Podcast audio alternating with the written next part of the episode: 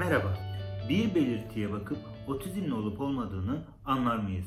Göz teması kurmuyor. Çocuğum otizm olabilir mi? Ayakları üzerinde yürüyor. Otistik mi? Dönen nesneleri takip ediyor ya da 2 yaşına geldi hala konuşamadı. Kendi başına çok kalıyor. Yaşıtlarıyla oynayamıyor. Ellerini sürekli sallıyor. Bana çok tepki vermiyor. Acaba otistik olabilir mi? Çocuğun davranışını bir sorun olarak anlatıp çocuğun otistik olup olmadığını soran ebeveynlerin sorularına yönelik kendi bakış açımızı ortaya koymak için böyle bir video paylaşma gereği duydum. Konuya yine bir çerçeve çizelim ve ebeveyn olarak kendi tarafımızda ne oluyor onu anlamaya çalışalım. Bu konunun iki tarafı var. Birincisi ki bence en önemli tarafı bu. Neden ebeveynler çocuğun bir davranışını anlamak, çözmek için bu işin uzmanına gitmeyip yüz yüze ilişki kurmadan bunun için zaman ayırmadan çocuğunda şu var veya bu var tarzı konuyu indirgeyip oldukça yüzeysel şekilde sorunu anlatmaya çalışıyorlar. Yardım istiyorlar. Bu anlaşılmak zorunda. Evinizde herhangi bir saatte kafanıza takılan soruna yönelik alanında uzman bile olup olmadığını bilmediğiniz birinden sırf sosyal medya paylaşımları yüzünden profesyonel şekilde bir yardım alınmaya çalışılır. Biliyoruz bu sözlerimiz tepki çekecek. Buna kendimiz de dahiliz. Bizim gibi sosyal medyada yayınlar yapan, sorulara genel geçer yanıtlar veren, sadece sınırlı bir alanda tek taraflı konuşan, çocuğunuzu tanımaya, ailenin sorunlarını bilmek için zaman ayrılması gerektiğini bildiği halde buna ne vakti aklı olan bize neden sorarlar? Bundan medet umarlar. Bizi referans alırlar. Bir kere bu kolaycılık gibi görünen durumun içinde daha gerçekçi bir, daha net, daha çözüme yönelik bir şeyin çıkmayacağı kesin. Peki bu neden bir çözüm yolu olarak düşünülür veya görülüyor? Tamam biz genel olarak bazı şeylere yönelik bazı durumları algılayabilir ve fark edebiliriz. Ama sizi tanımadan, sizinle ilişki kurmadan, sizle ve çocuğunuzla vakit geçirmeden sizin durumunuzun kendine özgü, kendine özel ve özgün yönlerini, yanlarını algılamadan nasıl fark edebiliriz ve ona uygun çözümler bulabiliriz? En önemli sorununuz için neden bizim gibi sosyal medyada yayınlar yapan insanları referans alırsınız? Diyebilirsiniz ki bu bazı ailelerin zorunlulukların yansıması. Yani ekonomik durumlar, zaman, ebeveynlerin koşulları gibi açıklanabilir. Ama sosyal medyanın referans, çözüm merkezi olarak değil, konuya dair bakış açısı edinmenize yardımcı bir yer olarak kodlamak gerekmez mi? Yoksa buralarda kutsal mekanlara dönüşebilir. Bilinçli bir sosyal medya okur yazarlığı olmadan buralardan alınacak bilginin, yardım ve desteğin bir taraftan kolaycılık, bir taraftan da yüzeyselliğe götüreceği muhakkak. Aileler için kolay, ulaşılabilir olsa da. Bu bir seçim. Bizim bu konudaki bakışımızı söyleme gereği duyuyoruz. Biz ilişki kurulmadan, sizinle bir ilişki oluşturulmadan ve hatta siz bu ilişkiyi, işbirliğine girmeyi taahhüt etmeden yapılacak her türlü destek, öneri ve yardımın çözüm odaklı olamayacağını görüyoruz, biliyoruz, yaşıyoruz. Mış gibi yapmanın kimseye faydası yok. İkincisi ise çocuğun için meraklanıyor ve gerçekten araştırıyorsun. Peki neden çocuğun herhangi bir davranışını hemen bir sorun, problem olarak görüyorsun? Bunun normal olup olmadığını fark edecek ebeveyn refleksleriniz neden çalışmıyor? Direkt en kötüyü yani konuyu hastalıkla ilişkilendirip çocuğun hasta veya bir bozukluğu olup olmadığından şüphelenen, merak eden bir tarafınız oluşuyor. Neden çocuk bu davranışı yapıyor? Neden bu davranışın normal olup olmadığı araştırılmıyor, anlaşılmıyor? Normalinden ve yaşıtlarından, yaşıtlarının yaptığından ayırt edilemiyor, fark edilemiyor. Bunu anormal olarak görmek için neler oluyor? Bunlar neden düşünülmüyor? Şimdi gelin olasılıkları birlikte düşünelim. İnsanların genel olarak bir çocuğun sorun çıkarmadan büyüyeceğine ilişkin genel geçer bir bakış açıları vardır. Yani bir çocuğunuz olacak, siz de onu sevimli bulacak ve sıcak tavırlarıyla içinizi ısıtacak ve sonra da o da bizim gibi büyüyecek diye düşünürler. Tamam biraz abartılı oldu ama aşağı yukarı deriz ki tamam sorunlar olur ama bu kadar da değil. Tamam bize söylemişlerdi. De bunu değil ve benzeri. Bir kere çocuğun sorunsuz büyüyeceğini zannetmek çocuk gelişim psikolojisini bilmemekten kaynaklı olabilecek bir durum olabilir. Bir çocuk nasıl büyür, gelişir, zihinsel, sosyal, dil, duygusal, cinsel, fiziksel gelişim alanları ile ilgili neler olur, her yaşın kendine özgü problem davranışları neler olabilir konusunda bilgi ve deneyim eksikliğine işaret edebilir.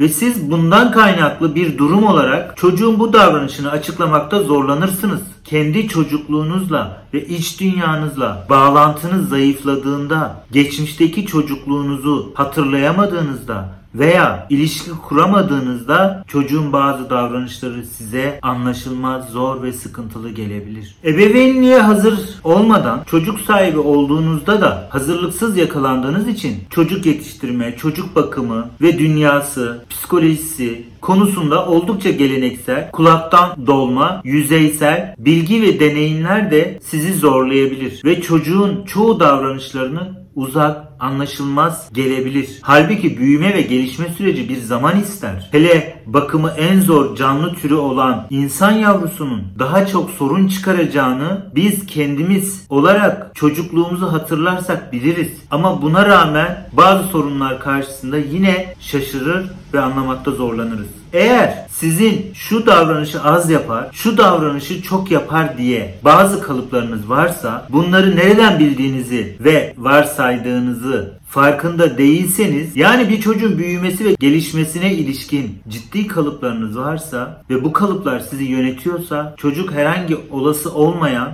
davranışta aklınız şaşırabilir. Bu da nereden çıktı dersiniz. Ebeveynler olarak açıklayamadığınız neden bu davranışı yapamıyor diye anlayamadığınızda iyice kafanız karışabilir. Zorlanırsınız. Bu davranışı diğer yaşıtlarında görmeyince kaygınız daha da artabilir. Sorun çıktı diye üzülüp başıma bunlar mı gelecekti diye aşırı endişelenmeyi sürdürürsünüz. Birileri de şimdi ne der? Ben nasıl ona açıklarım diye bazı düşünceler de eklenince kaygı düzeyiniz sizi artık iyice zorlar ve öfke düzeyiniz artar. Diğer çocukları yapabilir gördükçe hem diğerlerinin ebeveynlerine hem de çocuklarına hasetiniz de artar. Ayrıca siz bu davranışın benim dünyamdaki karşılığı tam olarak nedir? Bu davranışı neden hep gözüme çarpıyor? Bu davranışı bana neyi hatırlatıyor? Baş etmekte zorlanmamın, anlayamamamın nedeni bu davranışın benim dünyamdaki hangi karşılığından dolayı oluyor? Bu davranışında tuhaf, anlaşılmaz, sıkıntılı ve üzücü, davranışı kötü gören, zorlanan bir iç dünyam neden oluşuyor? Bu davranışın eksikliği benim için neden önemli ve gerekli? Çocuğun bunu mutlaka yapması benim mi ihtiyacım yoksa çocukluğa yönelik kalıplarım var da onlar mı devrede? Beklentilerim mi fazla? Çocuğun bu davranışıyla diğer normal gördüğüm davranışları arasında bir ilişki kurmakta neden zorlanıyorum diye sormadıkça ve bunu anlamak için çaba sarf etmedikçe konu sorun yumağı olmayı sürdürür. Bir kere bu sorulara cevap vermeniz neden gerekli ki? Çünkü iç dünyanızda bunlardan biri varsa siz o zaman bunu fark ederseniz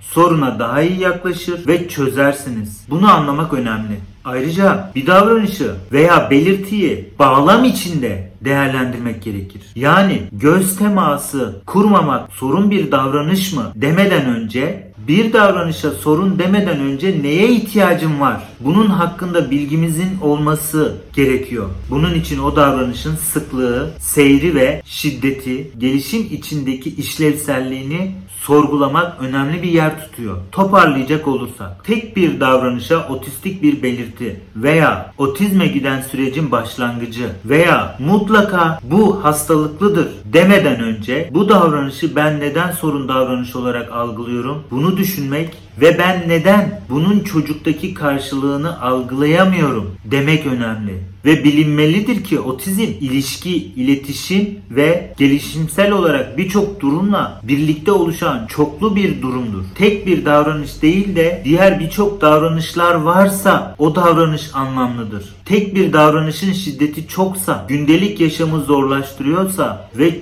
çocuğun ilişki kurmasını, etkileşime girmesini, yaşıtlarıyla ilişkisini bozuyorsa anlamlıdır. Takip ve gözlem bu noktada önemli ve gereklidir. Tek bu davranış varsa, bu davranış şiddetliyse, yani bu davranışı çocuk çok yapıyorsa, yaşıtları yapmıyor, ben bunda zorlanıyorsam, burada sorulması gereken Soru bu davranışın sıklığı ve şiddetidir ve diğer davranışlarıyla ne kadar ahenkli olup olmadığıdır. Görüldüğü gibi bir davranışın birçok anlamı olabilir. Sizdeki ve çocuktaki karşılığını ayrı ayrı düşünmeden yapılacak müdahaleler eksik, tek taraflı ve süreci zorlayabilir. İlişki iki yönlü bir süreçtir. Çocuk göz teması kurmuyor değil. Çocuk ve ben birbirimizle göz teması kurmakta neden zorlanıyoruz olmalıdır. Çocuk ayakları üzerinde yürüyor değil. Çocuk ve ben bu durumu nasıl algılıyoruz ve bizde neler oluyor? Aklımıza neler geliyor? Sorusunu sormak önemli. Vereceğimiz cevap konuya dair bakışımızı netleştirir. Kafanıza takılan sorular varsa yorumda paylaşabilirsiniz. Ama yine de unutmayın burası sizinle ilişki kurmadan yapılacak her türlü yardım, destek ve öneri her zaman tek taraflı, yanlışlar içerebilen ve genel geçer yargılar olma özelliğini sürdürür. Bunu aklınızda tutmayı unutmayın. Saygılar.